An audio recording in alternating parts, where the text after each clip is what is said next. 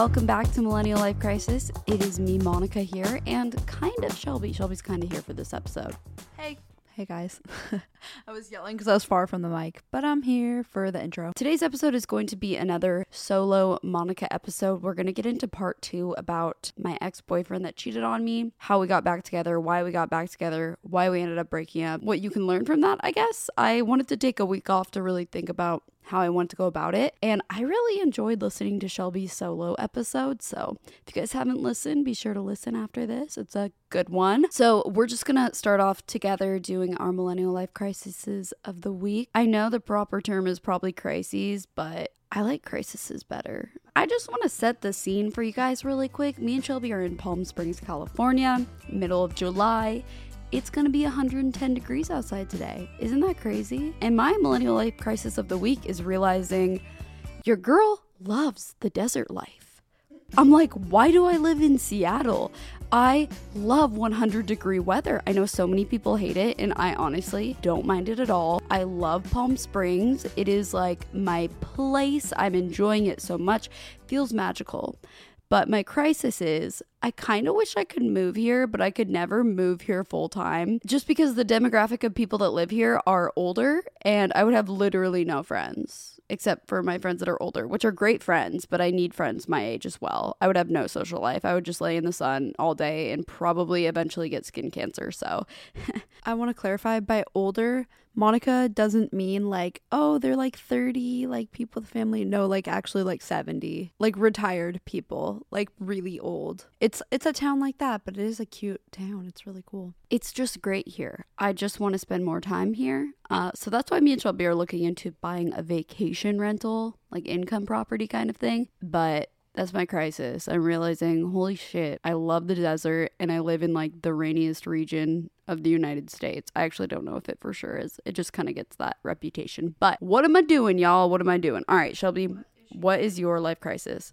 My life crisis is I just feel kind of burned out. Like, usually when I get to working on something, I'll kind of get in that flow state and start enjoying it, even if it's something I initially am procrastinating or don't want to do. But this week, I was just so like going through the motions and looking at the clock and being like, dang, it's only like this time. I think it's kind of just, you know, pandemic life, being stuck inside kind of deal. I don't know. I haven't really been enjoying like editing or working on videos because rather than going and interviewing someone and getting cool B roll, uh, like I was getting B roll of my computer screen of I don't like it was just so boring. I mean, I feel really lucky to still be able to do that, but it definitely is just getting kind of like, oh my god, like I just can't take this anymore. Anyone else feel me on that? Okay, cool. That's mine. All right, you guys can send in your millennial life crises of the week to millenniallifepodcast at gmail.com, and I'm going to dive into some of those later in the episode. But now, Today's episode is sponsored by Raycon. Raycon is a premium wireless earbud company that was co founded by Ray J and other celebrities like Snoop Dogg and Cardi B. And I think they know a thing or two about good sound quality you know? Raycon earbuds start at about half the price of any other wireless premium earbud on the market, and they sound just as great. They sent me their new model, the Everyday E25 earbuds, which are their best ones yet. They have a playtime of six hours, seamless Bluetooth pairing, more bass, and a noise isolating fit. So you hear less of what's outside and more of what you want to hear. I really like the way that these look. They're super discreet. They don't dangle, there's no wires or anything like that. They fit nicely, they're very comfortable. I've been using these like crazy especially the last few days in Palm Springs, laying by the pool. Fun fact Palm Springs doesn't allow you to play your own music outside. They have a no music ordinance, it's very strict. So my Raycons have been especially clutch for me this last week. If you guys are interested in picking up some Raycon earbuds of your own, you can get 15% off your order at buyraycon.com slash MLC. That's buyraycon.com slash MLC for 15% off your order. I don't know where this episode is going to take us. It's going to be a roller coaster, you guys. It really, really is. Let's just dive in, I guess, where we left off. If you haven't listened to episode one, I talk about everything that went down with my ex boyfriend, how he cheated on me, and how all that went down, and how I, I guess, healed from it. Where we left off was basically telling you guys that we ended up getting back together. So he cheated on me in the beginning of July, and then we ended up kind of seeing each other all through August and September and October, and then fully being back together probably in October. And then we broke up just in May. So, like the very beginning of May. I want to start off with I feel like to be getting into such a personal thing that I honestly don't really want to relive. And I know my ex boyfriend doesn't want to relive it either. I don't think it's a hard thing for both of us. So, I feel like there has to be something that we're all getting out of this. Okay. So, I just want you guys, while you're listening, to think about what you could be getting out of this episode. Maybe you could be dealing with your own cheating situation. Maybe it could happen to you in the future. Maybe this could be just a lesson for you on forgiveness and moving forward. Or maybe you could look at this from a perspective of you're someone's friend and your friend got cheated on and trying to learn their perspective of things. Because I know for me, one of the hardest things was just no one understanding what I was going through. Actually, maybe a couple people, but very few people understanding what I was going through, very few people willing to have an open mind about things. And hopefully, this opens up your guys' minds to the fact that, you know, life and relationships and cheating and all these things, it's not black and white. There's gray areas, there's these things called emotions that get in the way, and we're all trying to do what's best for us. So let's get into it. So, where we left off was my boyfriend had gone on his birthright trip and cheated on me, casual, and I found out. And then what I didn't tell you guys was so we were going to meet up in Mallorca, which is this island off of Spain. I don't know. I just, I found it online. I thought it looked really cool. And the plan was to meet in Mallorca. And he, after being in Israel, was going to meet me there. And yeah, I think I've said he was going to meet me there like seven times now. Okay. So we were going to meet there. Yeah. Cool. Got it, Monica.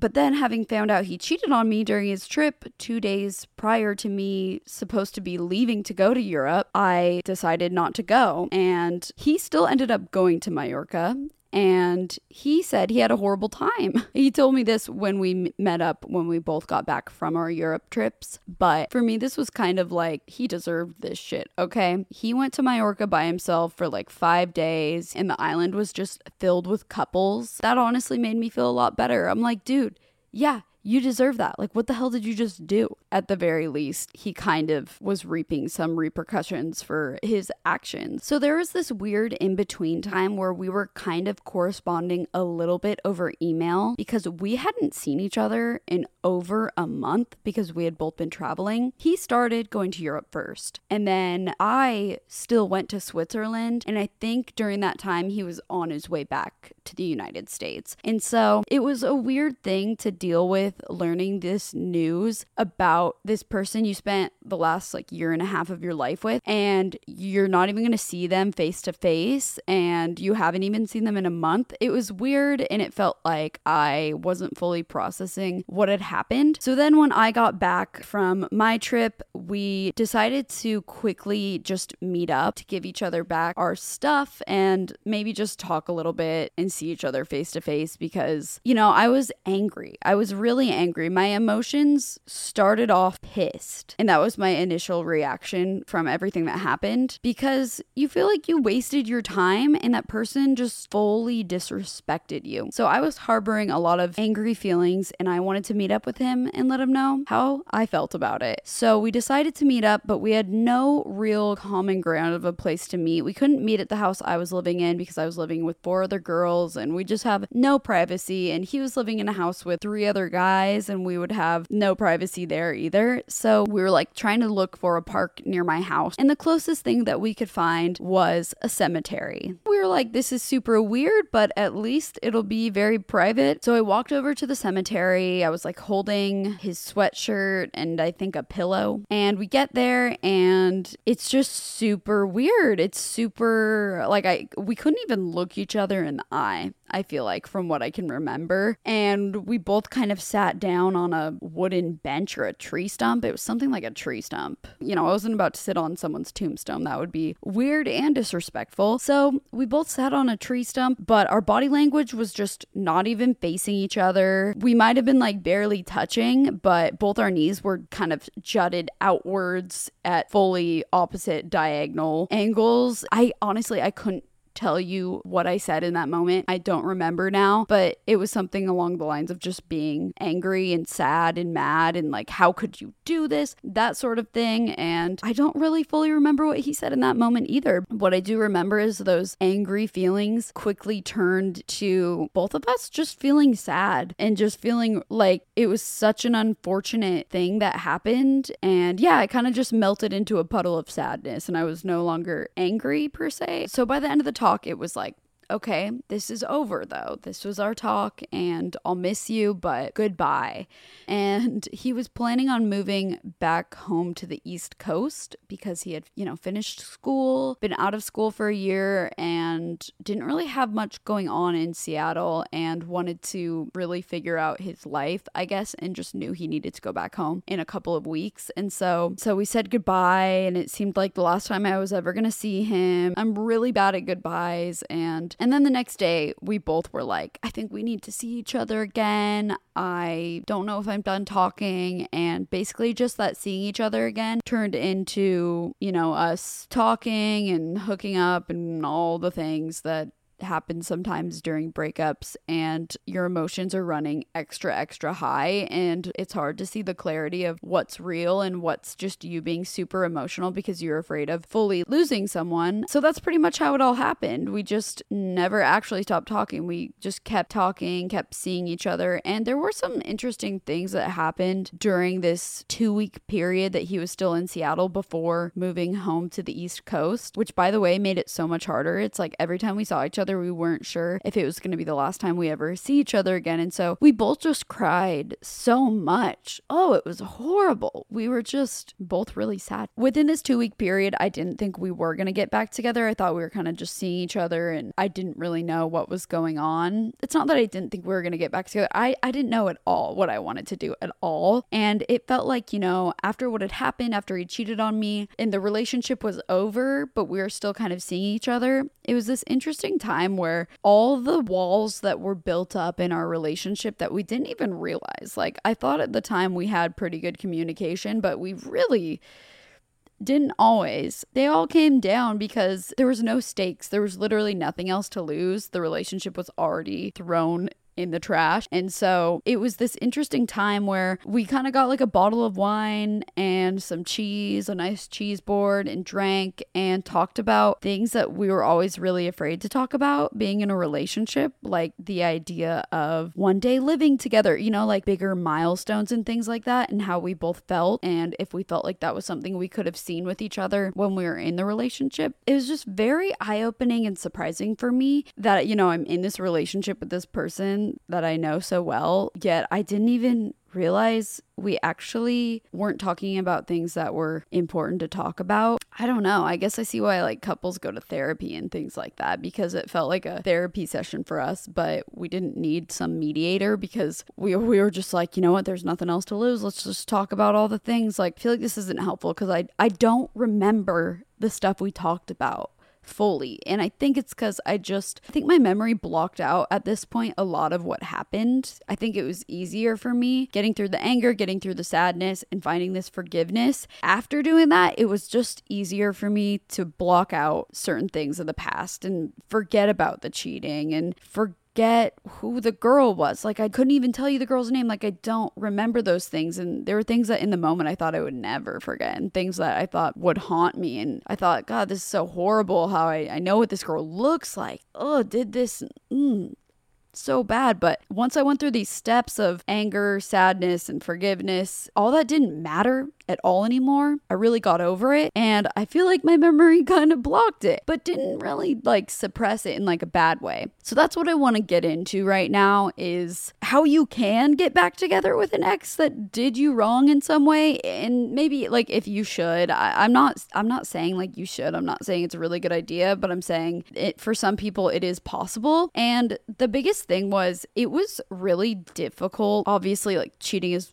one of the worst I mean, I feel like cheating is the worst thing that could happen in a relationship. Besides, I don't know, literally killing someone, that would be worse. So, how do you forgive someone and move on and maybe get back into a relationship? For me, what I realized the biggest thing, if someone does you wrong in any ways, you have to figure out why they did what they did. You know, you really have to analyze it and figure out where they were coming from and why they did that. And if you can live with the why they did something, and if it's something that they can maybe fix that reasoning on why, then maybe you can get to a place where you're okay again. And that's the thing with cheating. The why can be very different. Like for some people, it can be because they're literally a sex addict and can't help their impulses and cheat with multiple different partners. If you find that that's the why, you really can't get over that one. You know what I mean? In my case, the why of why the cheating happened was very obvious and it was something we're both able to talk about. And it was because we both wanted different things in life and we are both really neglecting our relationship. There was this pressure of him wanting to travel and me not wanting to. And it got to this point where we just weren't on the same page at all. I think I was kind of looking down on him. I think he was feeling really insecure. And the reason why he did it is because he felt I wasn't giving him enough support. And it's not to blame things on me. Obviously, it's not my fault. Like, no one should do that, even if they feel insecure. Like, you still shouldn't cheat on someone. Like, that's so stupid. But I mean, there's a reason people do it and figuring out that reason. So I'm like, okay, we figured out why it happened we were not we were in like a really not great place in our relationship that I didn't fully realize and he straight up got to the point where he was on this trip and when he made that decision he thought to himself I'm just going to break up with her when we get home to the US. Still a really shitty thing though to be like, I'm going to cheat on her and not tell her and then go to a different country with her. This stuff still makes me really mad sometimes. And I know it doesn't make sense. I know. You're probably still like, but why'd you get back together with him? But you know what? We both figured out the why. The big why was like he wasn't happy in his life. I was pretty happy in my life. He wasn't happy in his life. And it just was not making for a good relationship. Both people need to be happy and secure in their lives. And then you can come together and maybe it can be a good relationship. But that's not what was happening here. So when we really talked that through and then and thought about the future of what was going to happen when he moved back to the East Coast and I was in Seattle, we did decide okay, we should not talk for like a month or something like that. I think we actually got through not talking for like two weeks and couldn't go any further than that. What I knew was once I understood what had happened, it was easier for me to forgive it, especially when it's like I didn't just jump back into being in a relationship. It was like, okay, we're not together anymore. This happened. You were feeling this way. I guess I forgive the situation because what are you going to do? Just hold a grudge for the rest of your life? No, like that's not the healthy thing to do. You're not going to feel better that way. Okay. When everything first happened, that's what I thought. You know, I was like, oh, fuck him. Like, I'm just gonna hate him forever now. But no, you start to realize, like, you don't feel any better when you just harbor, like, this hatred towards someone. It just, it doesn't actually help. It's better to somehow find it in yourself to forgive. Once you forgive, you can let go of a situation. That's the key here. You have to get to a point where you can just let go. Because once you let go of a situation, it's out of sight, it's out of mind, and you move on with your life. But if you decide to hold a grudge and have hatred towards someone, you're not letting go of a situation. So, really, not to put it all on him, but a big part of it was him not being happy with his life. And he wasn't getting that in Seattle. So, he moved back to the East Coast and things just changed. I mean, we had these big conversations about like bigger goals in life. We knew we liked spending time together, and he knew he needed to change and get it together. So he started to do that. He always had this dream of wanting to move to New York. And so he moved back to the East Coast. He lived in Boston with his parents for a couple months. And then he landed a job in New York and he moved there by himself, got a place by himself, and started to make that happen and started to do really good things for himself. And I think he was getting happier with his life as well. And seeing that and seeing him getting back on track with things and living out his own dream dream. I don't know. It made me feel like maybe we could make this work again because you're finding your own happiness. Around a month later, I visited him in Boston and I didn't really tell people, you know, that I was seeing him because nobody was a fan of that. And in October, that was when I bought my house. And then Shelby and my friend Janine wanted to go to New York. And so I decided, oh my gosh, guys, yes, let's go to New York. Great idea. This was before my ex boyfriend had got his job in New York and he was in Boston. And so I was like, just any excuse to get to the East Coast, like, let's go. You know, I, I don't think I was at a point where I was ready to just go out there solely for that. But I had this plan in my mind where I was like, okay, I'm to go to New York but I'm going to fly into Boston a couple days before and I'm going to not tell anyone about that. And no one's going to notice. It's going to be fine. I'm going to spend some time with him and then I'm going to go to New York with my friends. So that's what I did. I booked a flight to Boston. I got in a couple days before. We had a great time. It actually makes me sad to think about.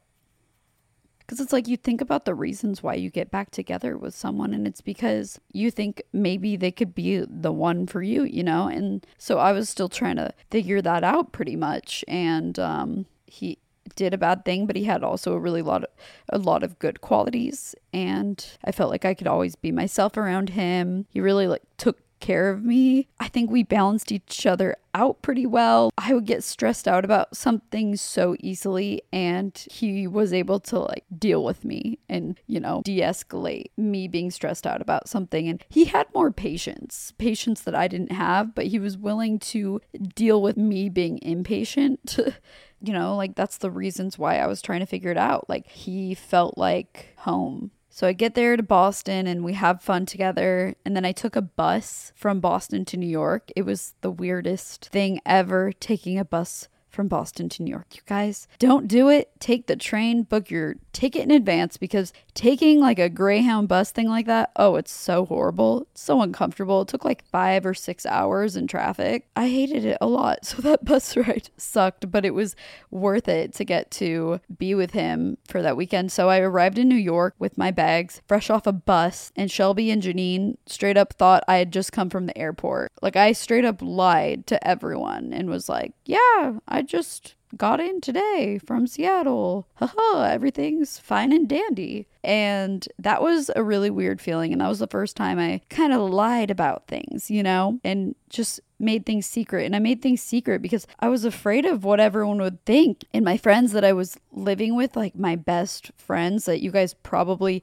know from my vlogs and everything like that, they were really, really supportive. They were supportive for me, you know, when everything had happened. And they were like, fuck him, like, he sucks and they they really helped me through that so then when i started to talk to him again that made them so angry and rightfully so they were really frustrated on how could i go back to this person that did me wrong like that and I think this is something that a lot of friends deal with and get so frustrated with because you want the best for your friends. But you also kind of have to let them do what they're going to do. And I just, I couldn't, I, uh, I just wasn't sure about the situation and I wasn't ready to fully say goodbye to him. I needed to see things through and see if we could get through things and if maybe we were meant to be together. And so I wasn't ready to give up on it. At the end of the day, that's it. I just, I wasn't ready to give up on it. I needed to try again, give it a second chance. So that's what I did. And I had no one's support, like no one. So that sucked to know that. I was secretive about it and I didn't tell anyone because I didn't want people to try and tell me what to do because that's what happens. My friends like sat me down and had this intervention kind of thing, pretty much, I would call it. We are all sitting on the couch. I don't remember all that they said. I just remember the first sentence it started with is Look, it's your life and we're not going to tell you what to do. And then the last sentence it started with was, but here's what you should do. And it was just really frustrating. Everyone was treating me like a child, I feel like, and telling me what I should do based on what they had done in their past. And you just have to let people do what they're going to do. It was really interesting actually being on this side of things where I'm the one that everyone is telling me not to get back together with that person. And it totally makes sense and it's totally valid. But it really all it did was push me away from them. And so I didn't appreciate, like, I appreciated that they cared and they were trying to lead me in the right direction, but I didn't appreciate that when I decided what I wanted to do, they, I did not have their support at all. And that friendship with those girls, that's when that friendship really started to fall apart was I think a lot of it was probably because of this. Um, but also there's more tea on that. I'll get into that in a whole different episode, you guys. But basically, I'm not friends with any of those girls anymore. And yeah, it kind of sucks, but also they really showed their true colors. When I was in high school, my best friend, that's still one of my best friends to this day, was seeing this guy and he cheated on her. And I got so mad at her for going back to him. And it completely ruined our friendship because I didn't understand why she would go back to him and it made me so mad and it caused a real riff in our friendship for I would say over a year. We finally, I mean really what it was is I just needed to get over it. I needed to realize, look, she's going to do what she's going to do. It's her life and you just need to be supportive. And so I learned that in high school with that friend and I'm glad I went through that experience because then in this situation I was like, look, I've been on both sides of this and you can say all day what you think I should do but I'm I'm still just going to do what I want to do. It's my life. I'm an adult. I can make my own decisions. Thank you. I feel like everyone has a friend who is dating someone that you don't like. The thing is you like your friend though and if you actually truly really do care about your friend, you just, I think, need to let things play out because if you try and tell them what to do in their relationship, they're not going to listen to you and you're just going to be pushing yourself away from them. So it's a frustrating situation. And I'm sure I'm going to have friends in the future that are dating people that I, am not the craziest fan of, but that's just that's what I've learned. I even would go as far as to say, like, if I had a friend and I knew their partner was cheating on them, I would not be the one to tell my friend. What I would do is I'd go to the partner that's cheating and I would blackmail them and say, look, if you don't tell them, I'm going to, so you better tell them. Like, I'd force them to do it. Everyone shoots the messenger. If you're the one that gives information, that person's probably going to push you away because they don't want to hear it. I see why people sometimes are like, it's not my place to tell, but I would also be like, look, if someone's going to do something bad like that, they really need to own up to their actions. At the end of the day, that's what needs to happen. They need to own up to their actions. And that's what my ex boyfriend did. He owned up to his actions. He f- ended up feeling really bad about it, but it it took him a little bit, which is a really weird thing to say, but I feel like it kind of took him a bit because he was defensive because everyone has their ego and everyone's going to be defensive and think that they're right about things. And I made a YouTube video like shitting on him for like 20 minutes and it got a million and a half views. So he had every right to get kind of mad at me as well because I really threw him under the bus and everyone knew who he was. And that was not right. And to this day, I regret putting up that video. And I did it because honestly, I wanted to hurt him. I wanted him to be hurting as bad as I was eh, because I was so frustrated that I felt like he did this horrible thing and I was so sad and it just seemed like he wasn't that sad. And that's something that the remorse from someone's horrible actions, you know, they're not always immediate. And for him, it wasn't really immediate until we started spending time together again and he realized he couldn't really get me back. I was trying so hard to also get back into it, but it was like after something like that happens, there's just this mental block. And unfortunately, I never saw him the same. Even if I tried so hard to like see him how I did before, I couldn't. This is such an all over the place episode. I'm like bouncing to one subject and then the next. Okay, let's get back on track here really quick. So, back to the Boston, New York trip we had a really good time. And that's kind of when I decided I was seeing that he was getting his life together and I was ready to get back into a relationship with him. Meanwhile, I was telling no one about this. It was like my little secret, which did not feel good. I didn't do that on purpose, but I was so scared of what people would think. And I hated not being able to share this part of my life with YouTube either. And that's something for me, it just feels good to clear the air and be like, hey, this is something that I did. Then I got back to Seattle and gosh, I think it was like my old, sorry, my memory like kind of sucks with this, but my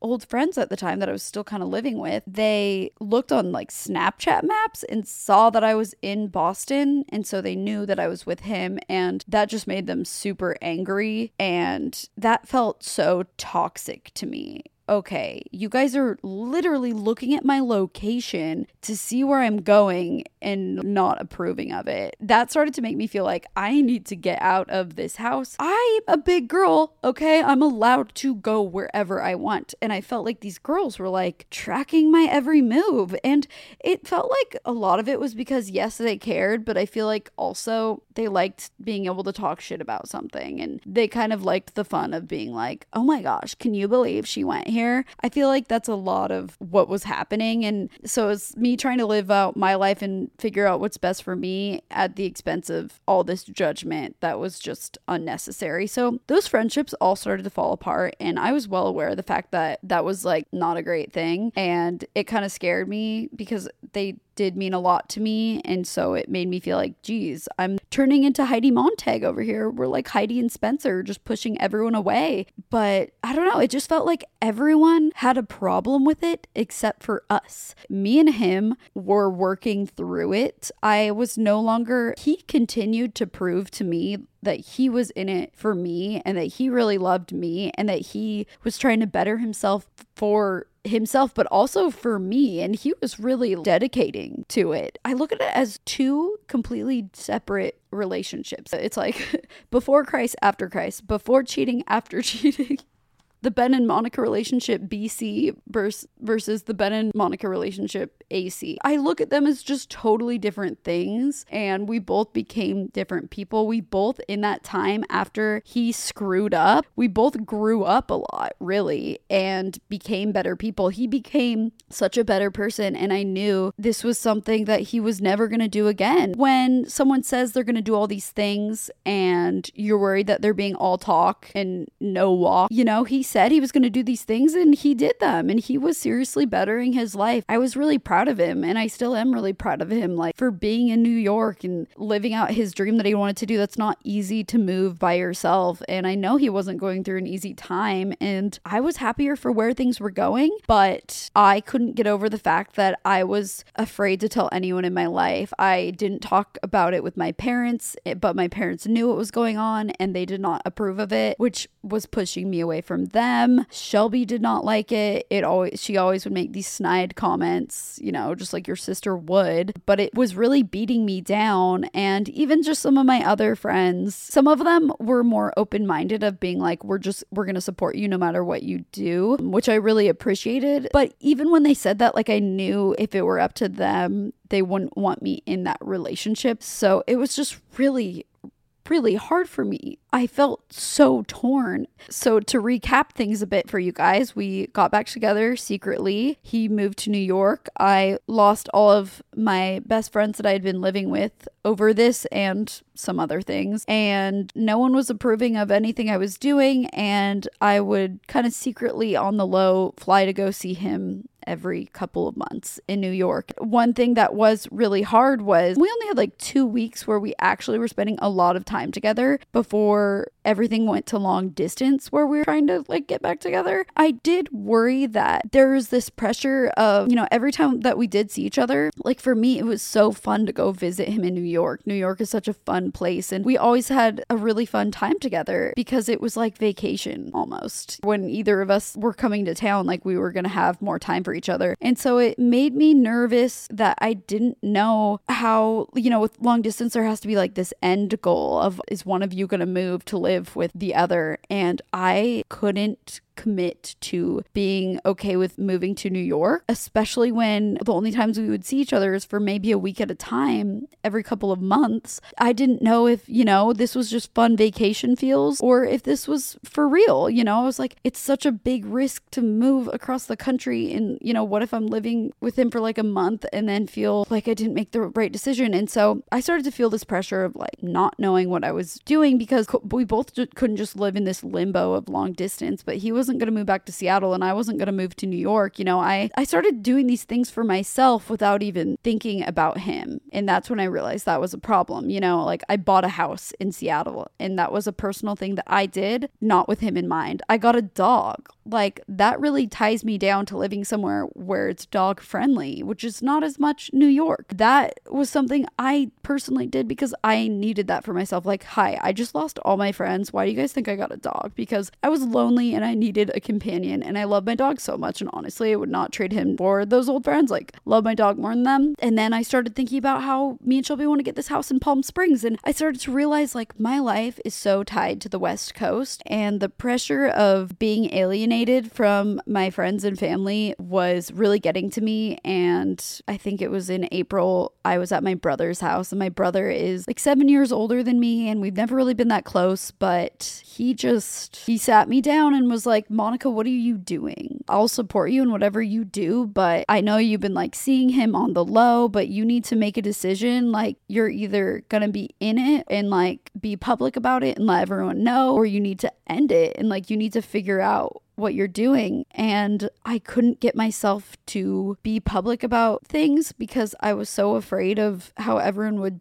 judge me for it, coupled with just not knowing for sure where things were going. The only thing I knew for sure was that I needed to be by myself, I think. I finally came to that conclusion where I was like, I think the relationship after cheating, this new relationship that had formed, it was going pretty good, but it was not going good enough for all the unhealthy things it was also adding to my life, like all the disapproval I was getting from my friends and family that mean a lot to me. And I'm just not someone that can fully go against them. It sucks because in this sort of situation where you get back together with someone that cheated on you and you're the one getting back together and you were cheated on, everyone looks at you as weak and like stupid and pathetic for getting back together with that person. And I knew that that's how people were looking at me and I hated it. I knew deep down I was very well aware of why I got back together with that person. And it wasn't because I needed them and it wasn't because I had nothing else to go to or eh, no support system. I, you know, I was aware of all of these things of how people were probably looking at me. And I just kind of want to go back to how people that haven't been in this sort of situation just look at it so black and white. Like, then break up with them, it's over, they did this. But there are also a lot of relationships where there has been infidelity and people are able to get back together and figure it out. That kind of thing happens probably more than we know. It's just no one's talking about it, obviously. And th- my biggest regret and the biggest problem was at the end of the day, I was so public about it and everyone knew. Literally a million and a half people knew. I dug my grave, you know? If I wanted people to not know, I should have just shut the fuck up and dealt with it myself. But I wasn't able to do that. And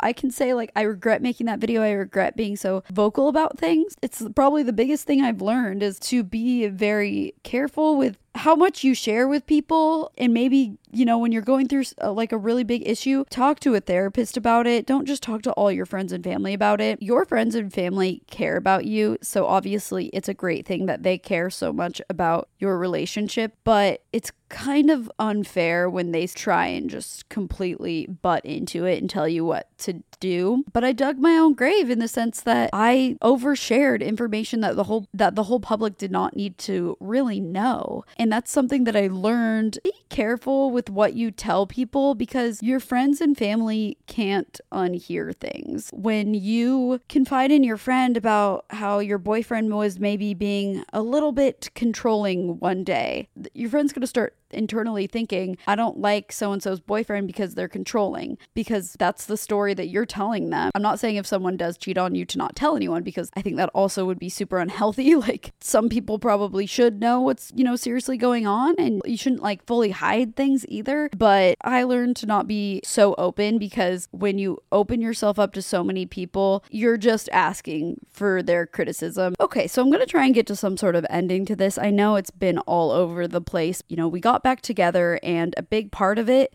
for me was realizing why the person did what they did. And once you both can get there, can you kind of get to a place where you're like, okay, I can trust that this won't happen again. And the reason that I want to fight for you is because I love you and care about you and I, I want to see if we can make this work. Yeah, I think it's just really important to be able to accept why something happened and then from there can you forgive it? And in my case i was able to do that. You know my ex-boyfriend he was a really good guy. Before i first ever dated him all my friends told me he was like the nicest guy ever like he would not hurt a fly just a really good person. And there are a lot of really great qualities about him. Our relationship got to a not very good place. And I think a lot of it just came out of immaturity from both of us. I think we were both immature. It was both our first relationships. And he messed up and he did it in a really insecure moment. And he thought that then maybe we are going to break up. I mean, he was going through a lot of stuff. Like, he just did not know what he wanted to do with his life at all, you guys. He wanted to teach English in Thailand or something. I think it was very clear that we should have broken up then.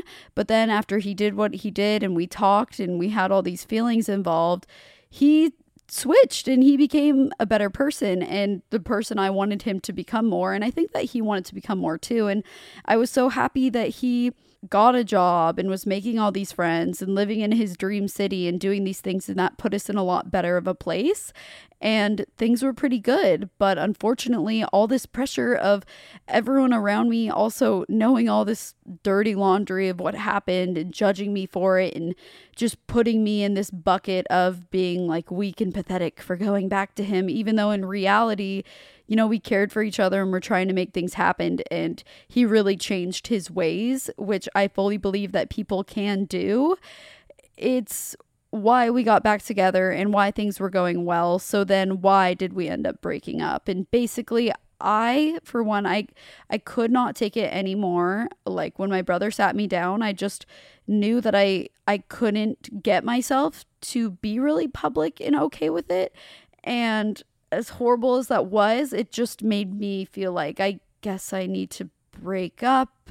Then, with all the pandemic stuff, it put even more pressure on everything. And it really made me think harder about my life and how if I'm in this relationship that's so 3,000 miles away, it became like this in between of me not knowing what to do. And I couldn't be living in this limbo and I couldn't be living in this relationship where I was afraid to talk about it with people and that I knew people resented me for it or looked down upon me for it. And I think that if we were fully, fully meant to be together and just had this like extreme spark that was an undeniable love that you just couldn't stop, then we still would be together. But I think there were also all these uncertainties, and it just made me realize like I need to break up with this person. It was really hard though.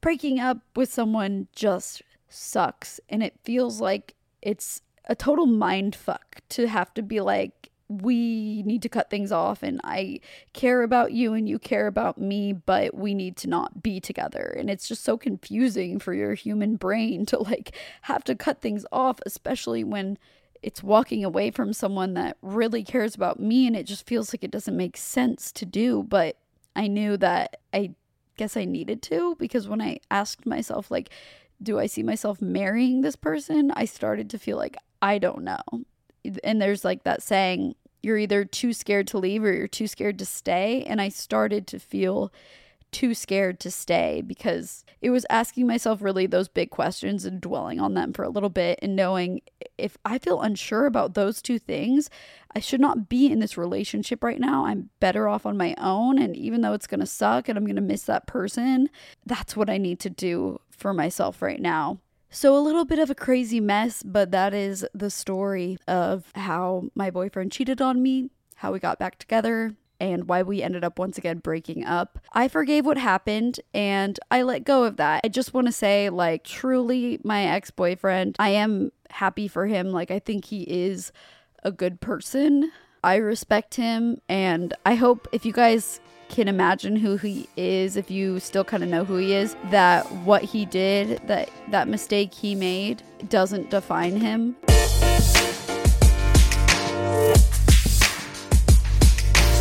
All right, I wanted to read some millennial life crises of the week. You guys can email these into millenniallifepodcast at gmail.com. My millennial life crisis of the week has been a part of my millennial life crisis of the last year. Um, I was talking to this guy who I had previously known for two months. We had been hanging out and all that good stuff. Then all of a sudden, one day, he ghosted me for over a month until he reached out and said, Miss you. And then my dumbass replied. We continued to talk for over two months until he did the same thing again again, this time unadding me. Turns out the first time he ghosted me, he started dating his girlfriend and now wife and baby mama. I've been doing really well considering the circumstances, but I had a dream about our situation this week and now all of the feelings of heartbreak resurfaced. I'm just trying to learn how to truly forgive, like Monica mentioned in her solo podcast, so I can truly move on for good. Okay, I'm gonna keep her name anonymous just in case, but thank you so much for sending this in. I really felt for this because I've been through a similar situation. You know, I had a friend in the past that we kind of liked each other, and he did this exact same shit to me. I kid you not. We kind of at the very beginning of meeting had romantic feelings, never did anything about it, okay? And then he would start talking to me for like days on end. We'd like Snapchat and whatever for like 30 days in a row. We'd have like a Snapchat streak. And it sounds stupid, right? It's just social media. But I don't know about you guys. I don't just like actually send Snapchats to like my friends and like keep up a streak. It's not something I do. It's it's only something I would do, I guess, with someone that I really liked. It's not something I'd ever do anymore. I'm like Snapchat is so annoying. Texting is so annoying. If you want to see me, make a plan and let's meet in person. I think all that stuff is such stupid bullshit, but it happened to me in the past as well where he would talk to me and then all of a sudden, yeah, kind of like ghost me for like a month or two and then do the same thing again. Like, yeah, talk to me. And the same thing happened. Like, I would find out through the grapevine that he would start seeing some girl, and I would hear it through maybe we, we had mutual friends and I'd be hanging out with the mutual friends and they would mention something about him dating someone and I would just hear it in passing and it would crush me and it made me feel horrible and I would get those feelings of heartbreak too because he was using me for attention when he was in between girls essentially is what he was doing. And I, it took me a long time to realize that and it was really frustrating for me. And i eventually did kind of call him out on this years later. You know it is pretty hard to forgive in this sort of situation because it's really frustrating because he probably doesn't understand. He was at a like low point of obviously if he needed to hit you up and he needed attention from you, he obviously was not feeling very good about himself. You know what I mean? Like people that are happy with themselves don't feel the need to play games with others and just try and get their attention. Like think about it, you know? If you were to go on a dating site and try and talk to someone, it's because you feel like you need this validation and you need this attention. And he was getting it from you and he knew he'd get it from you because, yes, you did reply. And the exact same thing happened to me. And it was so frustrating because, you know, eventually I, I started to realize the signs and the patterns and it just frustrated me and I just stopped talking to him, you know, and it hurt me along the way as well. And I think in this situation, the only way to forgive is to take a step back from this situation and try and pull your emotions away from it and truly look at the situation for what it is. Don't look at it with this blind eye of, oh, but he was talking to me because he likes me. And if he likes me a little bit, then I know he does kind of like me. You have to see it for what it is. And if he is with his wife now, his baby mama got back together with that girl, he was using you at the time. He was just using you for attention. And it's not cool that he did that. One thing that really sucks for your situation is it sounds like you didn't really get any closure and you were just left ghosted and confused. And unfortunately, sometimes you just don't get closure and you just have to look at the facts of the situation for what they are now. It's hard, and you might still harbor these feelings for a while. He clearly had an impression on you where you had feelings for him very quickly, and so it's very hurtful that he did this and said that he misses you and all, all these things. And sometimes I feel like the path to forgiveness takes longer, and you might not forgive him and you might feel a little bit frustrated by this until you meet someone where you don't care about him anymore. I'm sorry I don't have like a 100% better response for you. The best thing that I could tell you with my own perception of this is he was using you for attention. If you find that you're getting sad about it, maybe focusing on whenever this person comes up, focusing on, but I'm going to find someone better. I don't know who that is right now. I don't know what they look like. I don't know where in the earth they are, but it's going to happen one day and then this isn't going to matter. And that's that's all I can tell you. I'm so sorry you're going through that though. That is so frustrating, and I know exactly how it feels. And it's so frustrating that that person that's playing you like that probably doesn't realize how it's making you feel at all. And even if you told them, like, they still probably wouldn't get it, and it sucks. Okay, guys, that is it for today's episode of Millennial Life Crisis. Thank you guys for tuning in. Um, be sure to follow the podcast on Instagram at Millennial Life Crisis. And uh, you can also follow me, Monica, at Monica Church. And if you have any questions for me or you need any advice of your own, you can also personally DM me on any of those Instagram accounts. And I check my DMs pretty frequently. Just hit me up and I will try to reply. I just recently got a new phone because I dropped my phone in the ocean over the weekend around. And my new phone, the screen actually works a lot better. My old phone was super broken. So I'm getting a lot better at replying to DMs. So now is your chance to DM me if you need to hear from me for some reason. Thank you guys for listening. Me and Shelby will see you guys next week. Bye.